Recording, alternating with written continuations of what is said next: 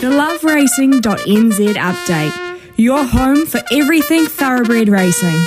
Visit loveracing.nz, racing's biggest fan.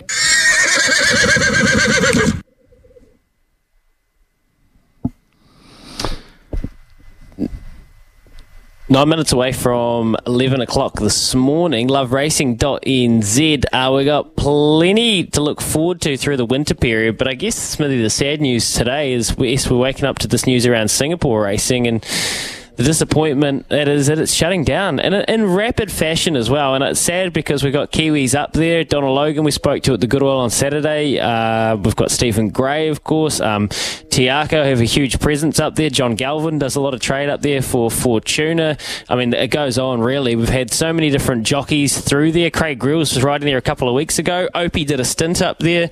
Um, Clado went over there and did some filming once upon a time. Like, there, there's so many different tie to New Zealand racing, and I guess the export market and the bloodstock side of it is a massive one. Ready to run such a, a profitable part of our industry, and those Asian markets invaluable, really. So we can follow the story. I don't know how on earth they're going to wrap the racing up before October 2024, and you know safely and humanely look after the people and the animals up there. I, I was quite shocked, and I think a lot of people were shocked. It was a bit of a kick in the guts to hear that. Singapore racing is closing down that sort of speed. So we'll uh, keep our eyes across the story, Smithy, and maybe even chat to some people in the coming days, eh?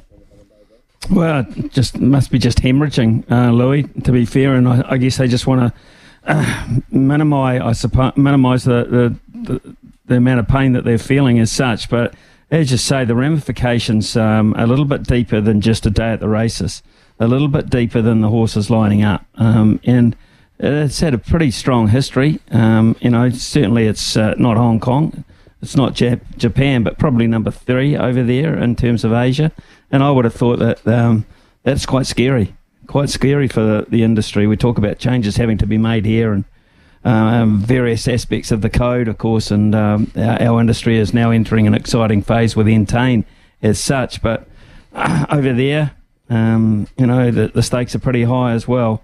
And so for them, uh, I think um, very scary indeed. So all of those New Zealanders are involved in that. We uh, we hope that um, uh, they come out of out of it okay and they have uh, a direction to head in. It's ten fifty three.